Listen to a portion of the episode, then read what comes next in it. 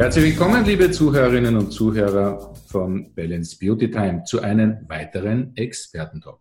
Hier ist wieder Martin Matteo und ich freue mich, heute zwei interessante Menschen bei uns begrüßen zu dürfen. Es ist ein sehr interessantes Paar. Ein Paar, das einen ungewöhnlichen Beruf nachgeht. Man könnte aber auch sagen, die Berufung lebt als Bewusstseinsforscherin und Bewusstseinsforscher. Sie sind aber auch schon ein lange, hoffentlich glückliches Paar.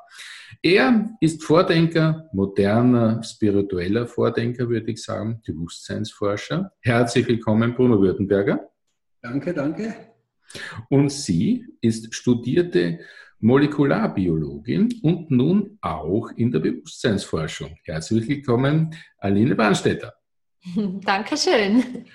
Und gemeinsam seid ihr zwei ja in der Thematik Free Spirit tätig. Das heißt, ihr führt gemeinsam dieses Unternehmen und ähm, seid hier mit der Thematik Bewusstseinsentwicklung, Persönlichkeitsentwicklung, aber auch auf spiritueller Ebene tätig. Wie lange macht ihr denn das schon gemeinsam? Hm, seit 2006. Okay. Also über, ja, über 13 Jahre bereits, ja. Also da kann man sagen, das ist ja sozusagen nicht nur mal seit gestern und soeben her. Ihr seid auch äh, seit dieser Zeit oder schon länger ein Paar? Na, zwei Jahre länger schon. Also fast, ja, 15 Jahre sind wir jetzt zusammen. das ist so lange schon.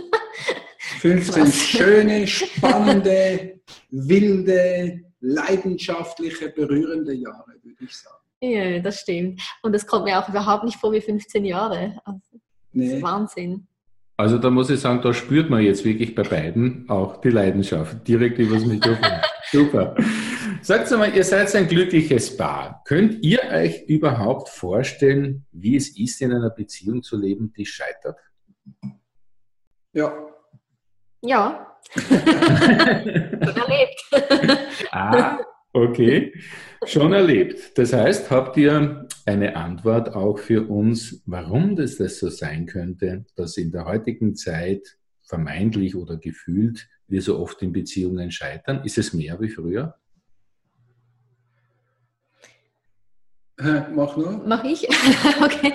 Ich weiß nicht, ob das mehr ist wie früher. Manchmal habe ich schon das Gefühl, dass es so ist.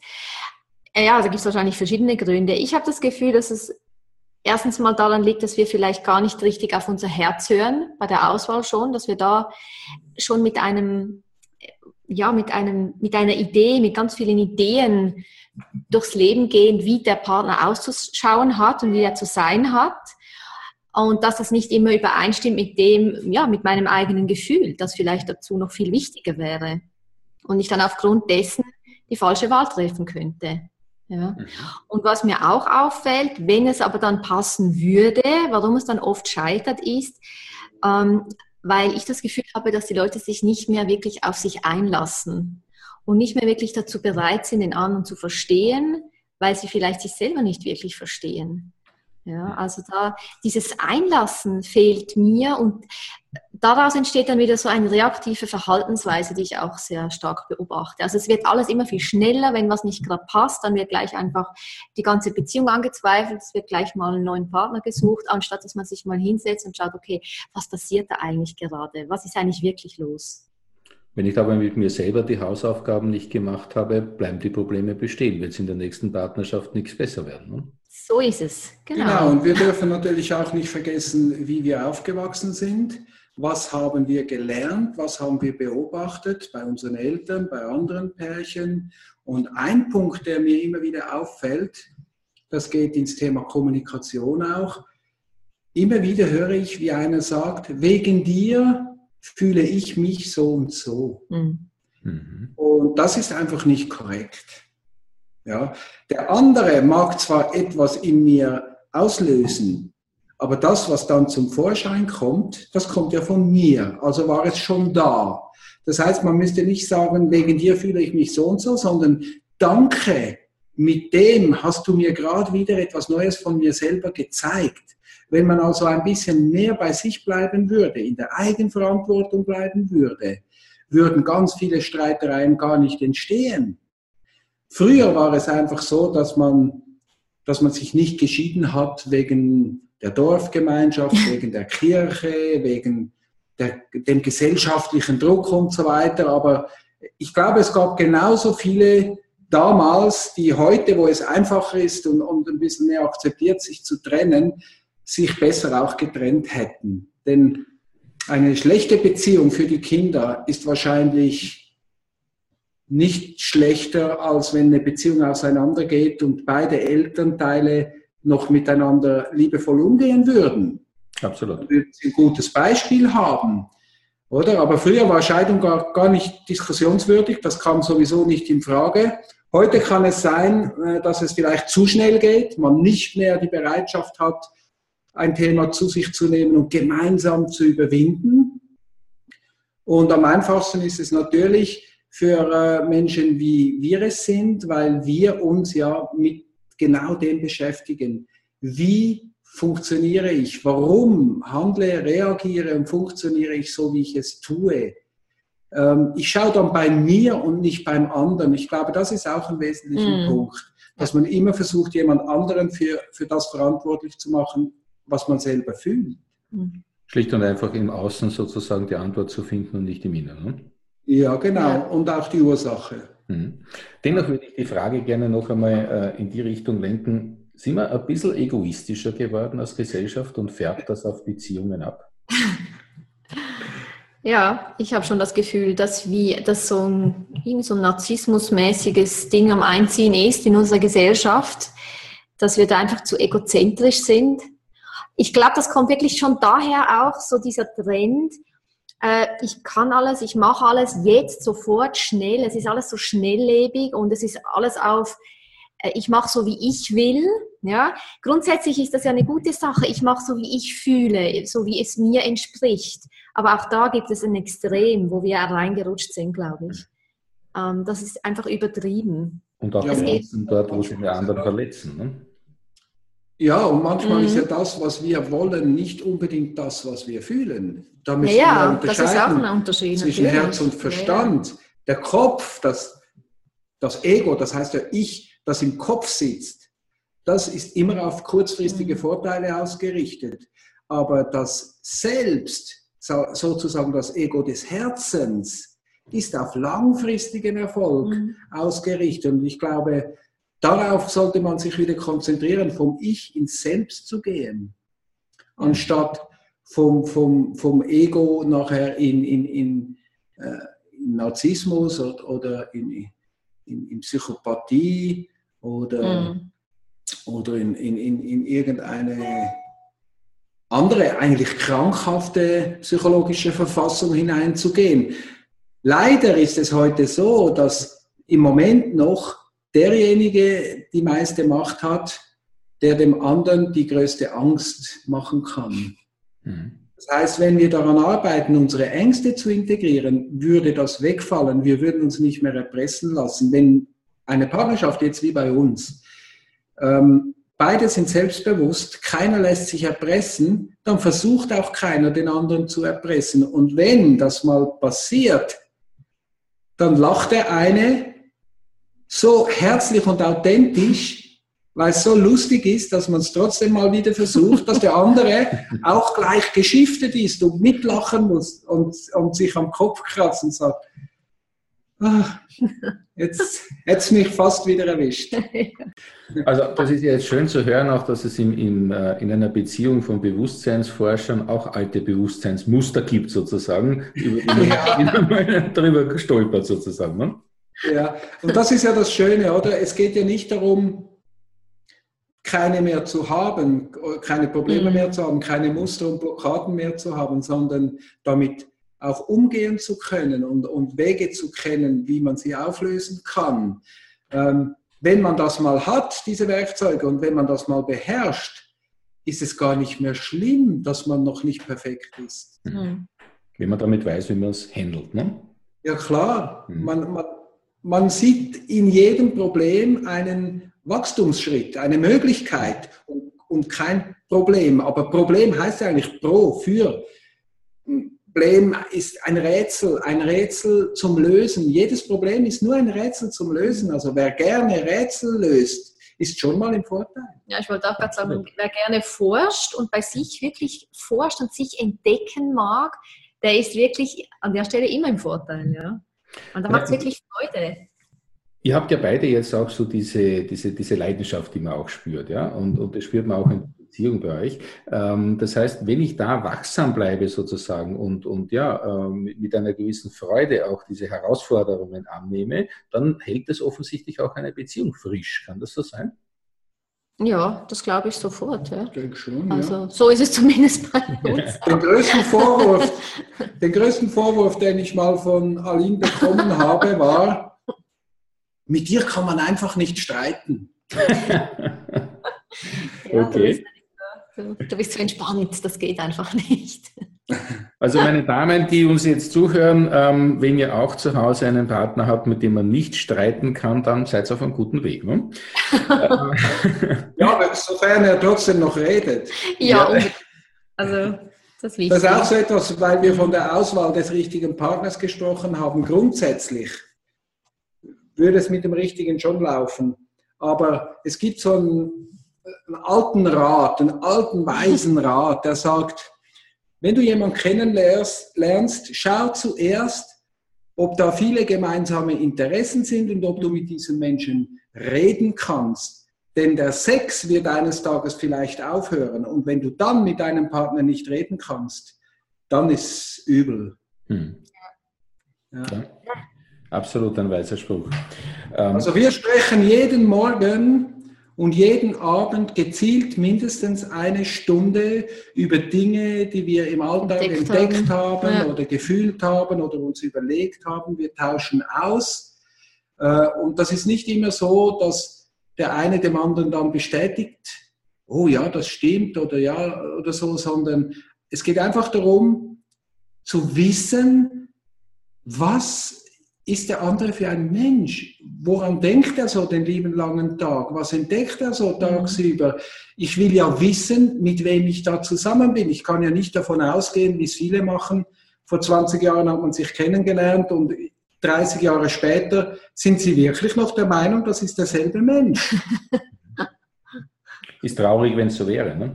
Ja, ja wäre komisch. Ja. Ich bin immer wieder positiv überrascht, wenn ich am Morgen erwache zur Seite gucke und, und die Aline da liegen sehe, denke ich mir immer, was für ein Geschenk, wie habe ich das bloß geschafft, wie ist das denn eigentlich passiert? Mhm. Ich bin immer begeistert, so, es ist nicht selbstverständlich. Mhm. Ja. Ja? Ich glaube, diese Selbstverständlichkeit vielleicht eben nicht in die Beziehung kommen zu lassen, sondern das Interesse am anderen, wie du es jetzt so schön erzählt hast, ähm, wach zu halten, das ist schon einmal ein sehr, sehr wichtiges Fundament. Aber dennoch gibt es ja in unserer heutigen dynamischen Zeit, in unserer gesellschaftlichen Entwicklung auch unheimlich viele Ansprüche, die man fast in Richtung Beziehungskiller bezeichnen könnte. Also ich denke jetzt an Job, ich denke an Aufgaben, ich denke an Kinder, ich denke äh, an Social Medias, die uns manchmal überfordern und, und, und. Ähm, was ist denn gerade, meine Lieben, aus Sicht der Bewusstseinsforschung so ein typischer Beziehungskiller oder was sind Beziehungskiller? Also ich denke, Ängste, das ist der Beziehungskiller Nummer eins. Ja. Es, äh, meiner Meinung nach liegt immer die Angst einem Thema zugrunde, einer Herausforderung, die ich nicht überwinden kann. Ja, das ist ja in jedem Bereich, da kannst du immer gucken, wenn, wenn du mit irgendwas konfrontiert bist, mit einer Thematik, okay, mit der Überforderung, was es auch immer ist, wo, was ist eigentlich genau die Angst? Ja, was, was, was, vor was habe ich Angst? Wenn ich nicht einfach so sein kann oder so bin, wie ich bin, was passiert dann, oder? Mhm. Und dann findest du eigentlich immer irgendeine Angst, die dahinter steckt. Und wenn man da die Bereitschaft hat, sich mit diesen Dingen, eben mit seinen Ängsten auseinanderzusetzen, da einzutauchen, ich glaube, das ist wirklich ein wichtiger, wichtiger Schritt. Dann kann man sich auch wirklich auf sich einlassen lernen und schlussendlich dann eben auf seinen Partner auch. Da gibt es viel weniger Missverständnisse, weil man da einfach mit sich und einfach mal schon mit sich selber in dem Reinen ist, mal ganz unabhängig von Äußerlichkeiten. Mhm. Ja, und, und was das Thema Kinder angeht, dort ist vielleicht noch ein wichtiger Punkt zu bemerken. Viele haben eine Idee, ich will jetzt ein Kind. Die anderen haben auch Kinder und das ist ja mhm. schließlich mhm. normal. Und es ist eigentlich nur ein Ego-Trip. und sie überlegen sich nicht, dass es eine Lebensaufgabe ist, Kinder zu haben. Die sind mit 18 mhm. nicht einfach draußen und weg aus dem Leben. Hm. Hat man ein Kind, hat man es, solange es lebt und darüber hinaus, äh, das, ist, das ist eine Vision für sich. Also man weiß, wenn ich jetzt ein, ein Kind zeuge, dass mindestens einer von beiden Partnern dann die nächsten, sagen wir mal, 20 Jahre gebucht ist. Mhm. Und da muss man sich fragen, bin ich jetzt schon dafür bereit mhm. oder nicht? Und wenn man sich diese Frage stellt, ich glaube, dann wäre die Herausforderung Kind schon mal nur noch ein Bruchteil. Mhm. Weil das Kind ist nicht das Problem. Das Problem ist, dass wir keine Zeit haben fürs Kind. Das heißt, dass wir gar nicht vorbereitet auf die Aufgabe sind und einfach denken, ja, das ist cool und ich will auch ein Mädchen zum schön anziehen und einen Junge, der mit mir Fußball spielen geht. Da muss man die Motivation, also die, die Absicht, die Intention mal klären. Warum will ich ein Kind? Mhm. Viele Frauen denken, sie müssen ein Kind haben, weil sie Frau sind. Ja. ja? Also ja, mal ein bisschen drüber nachdenken, was man tut, kann, glaube ich, auch nicht schaden. Ja, aber das stimmt, ganz wichtig. Also gerade diese Achtsamkeit, das meinte ich vorher mit dieser Reaktionsfähigkeit, die wir da entwickelt haben, einfach achtsamer durchs Leben zu gehen und sich wirklich zu fragen, stimmt das für mich? Stimmt es für mich, ein Kind zu haben? Stimmt es für mich, diesen Job zu wählen? Stimmt es für mich jetzt, ähm, mich in Facebook reinzuhängen und die ganze Zeit diese Dinge zu lesen, was dort steht? Also diese alles, also dass man da achtsamer wird und ein bisschen entspannter und ruhiger vorwärts geht, auch wenn das vielleicht eine Herausforderung ist, aber wirklich so Schritt für Schritt, dann merkt man auch viel besser und fängt an zu spüren wieder, okay, was ist für mich stimmig, was nicht. Dann fällt mal diese Überforderung weg. Oder? Und das ist natürlich wichtig, vor allem für bewusste Menschen, sage ich mal, weil was ich beobachte oder ja. was wir viel beobachten, ist, dass gerade bewusste Menschen oft die schwierigsten Kinder haben. Ja. Und das macht Sinn. Wo sollen mhm. sie denn sonst hingehen? Schwierige Kinder in, in, in ganz normalen Familien sind ja ständig in Lebensgefahr. Ja. ja? Wenn da einer mal austickt und sich nicht mehr kontrollieren kann, also kommen die schwierigen Kinder bei Menschen, die schon bewusst und achtsam und, und stabil sind. Mhm. Das heißt also gerade die bewussten Zuhörer jetzt, wenn sie jung sind und sich das überlegen, denkt daran, es muss nicht so sein, aber die Aufgaben, die das Leben für bewusste Menschen bringt, die sind immer größer als für Unbewusste. Für Unbewusste ist es schlimmer, was das Leben bringt, hm. aber nicht größer. Schlimmer, weil sie nicht damit umgehen können. Für uns größer, weil es unsere ganze Kapazität an Qualitäten fordert, die wir besitzen. Sehr schön, ja. Das heißt, für mhm. mich zieht sich so ein roter Faden durch, der heißt Achtsamkeit und Respekt auch. Ja. Ja. Und damit würdet ihr beide auch meinen, ließen sich Beziehungskiller im Vorfeld schon einmal identifizieren und vermeiden. Mhm. Ja. ja. Okay. Mein Lieben, eine ganz persönliche Frage. Ihr seid ja ein gemeinsames Paar, ihr seid gemeinsam Unternehmer, ihr arbeitet gemeinsam. Wie sieht es eigentlich so mit Freiraum in der Partnerschaft aus, wenn man also so quasi wirklich mehr oder weniger den ganzen Tag mit zusammen verbringt? Ist das manchmal ein bisschen viel? Für mich nicht. Aber ich weiß, was du meinst. Ich hatte früher auch diese Befürchtung. Ich wollte eigentlich nie äh, mit einem Partner zusammenarbeiten, weil ich ja immer gehört habe, das sollte man ja nicht, das ist ja nicht so gut und das ist schlecht für die Beziehung und so. Und, und, und Privat und Geschäft muss, muss man, man trennen. Und ich habe mich, genau. ja, also es ist interessant. Ich erlebe das überhaupt komplett anders. Also ich habe einfach das Gefühl, je freier ich in mir drin bin mit mir und je, je ja, je zufriedener und in der Mitte ich mit mir selber bin, desto weniger brauche ich das im Außen einfordern. Mhm. Ja, das, das, das fällt einfach weg. Ich hatte das früher auch, ich kenne das auch, aber mittlerweile ist das überhaupt nicht mehr da. Und was ich an der Stelle auch wichtig finde, ist solche, solche Indoktrinationen, solche Ideen, eben zusammenarbeiten und ein Paar sein, das ist nicht so gut und so, diese Geschichten wirklich zu hinterfragen, anzufangen zu hinterfragen, weil ich habe mich dann auch irgendwann gewundert, wie komme ich eigentlich zu diesen Überlegungen. Es sind einfach Indoktrinationen und man muss sich schon wundern, warum soll das eigentlich schlecht sein oder was soll daran eine Herausforderung sein oder weniger gut sein, wenn ich mit jemandem zusammenarbeite, mit dem ich so gut habe, den ich liebe und die Grundlage Freundschaft und Liebe ist. Das kann eigentlich nur positiv sein. Das kommt, das kommt halt aus Beziehungen, die schon eh nicht funktionieren. Wahrscheinlich. Und ja. das sieht man ja zuhauf da draußen, sobald der Mann in Pension geht und nachher den ganzen Tag zu Hause ist, herrscht Krieg. Ja, stimmt. Oder? Ja. Und das heißt, mm, stimmt, ja. das klingt brutal, aber das heißt, ich habe den falschen Partner gewählt.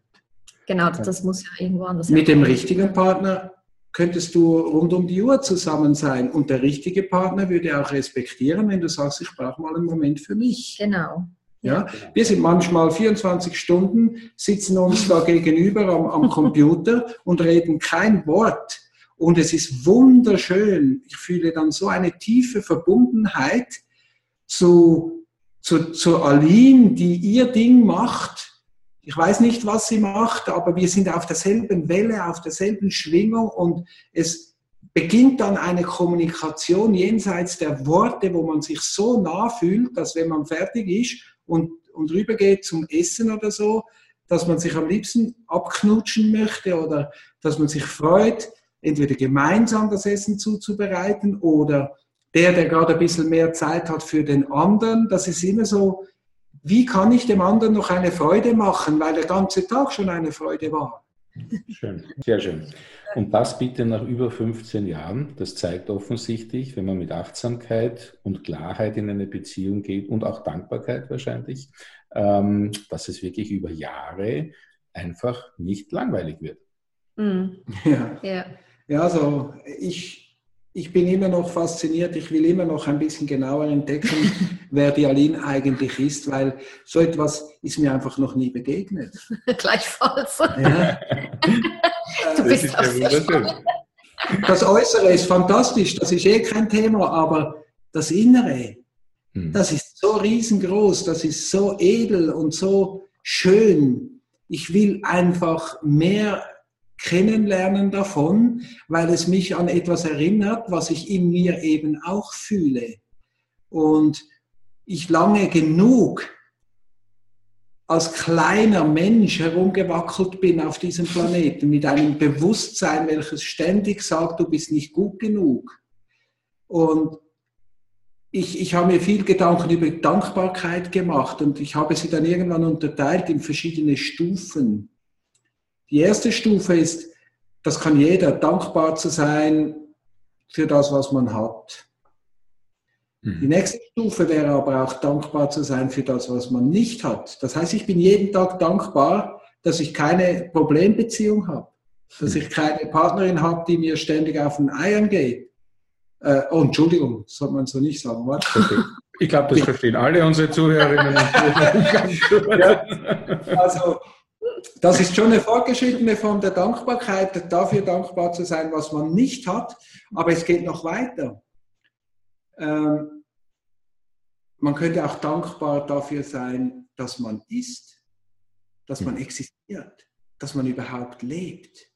Und da bin ich so glücklich, jeden Morgen, wenn ich aufstehe, zu bemerken, dass ich noch lebendig bin und dass das nicht selbstverständlich ist. Du weißt das, ich habe meine Nahtodeserfahrungen gemacht. Es ist nicht selbstverständlich, hier sein zu dürfen. Jeden Tag kann es der letzte sein. Also bin ich grundsätzlich, selbst wenn Herausforderungen oder sogenannte Probleme da sind, glücklich, denn wenn ich nicht wäre, hätte ich auch keine Probleme, dann hätte ich aber lieber Probleme, dafür bin ich. Mhm. Mhm. Also grundsätzlich, wenn alles schiefgelaufen ist, kann ich doch sagen, aber ich war da. Genau. genau so es gibt mich. Meine Lieben, da könnte man jetzt wirklich noch sehr lange mit euch auch darüber plaudern, weil es auch sehr spannend ist, gemeinsam mit euch darüber zu reden. Aber ich möchte eine Chance nutzen, nämlich die, euch eine Bitte abzuringen, die da heißt, könnt ihr uns drei konkrete Tipps geben für Paare, die uns jetzt zuhören oder auch Einzelpersonen, die das dann ihrem Partner vermitteln wollen. Drei konkrete Tipps, wie es wirklich in Liebesbeziehungen so schön geht wie bei euch. Okay, drei Tipps. Also erstens, folge deinem Herzen. Es hm. ist, deine, es ist dein innerer Kompass und das wird dich immer an den richtigen Ort führen. Zweitens, sei authentisch. Einfach so, wie du bist. So bist du richtig für irgendjemanden da draußen. Und sei einfach ehrlich. Integrität ist, glaube ich, das Höchste, das Wichtigste, was wir uns selber gegenüber und den anderen gegenüber leben können. Sehr schön. Bruno, schließt du dich an oder hast du eigene Tipps? Also grundsätzlich schließe ich mich an. Äh, wer noch weitere Tipps möchte, um zu sehen, was es noch gäbe, da würde ich sagen, wenn du einen Partner auswählst, prüfe zuerst, ob er dich so erträgt, wie du wirklich bist. Mhm. Also stell ihn auf die Probe. Mhm.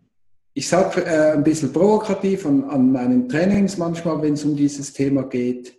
Beim ersten Date, benimm dich so, wie wenn du schon 20 Jahre verheiratet wärst. Das ist ein spannender Ansatz, ja. ja. Wenn es dann noch zu einem zweiten Date kommt, ist das der richtige. Das ist wahrscheinlich wirklich so, ja. Aber ein cooler Ansatz, muss ich sagen. Respekt, gefällt mir gut. Ja. Sehr, sehr spannend. Weißt du, wir machen das von Anfang an, weil das war ja meine Devise schon, bevor ich die Aline kennengelernt habe. Und anstatt dass sie erschrocken ist, sie war sicher ein paar Mal überrascht, kann ich mir vorstellen, aber ja.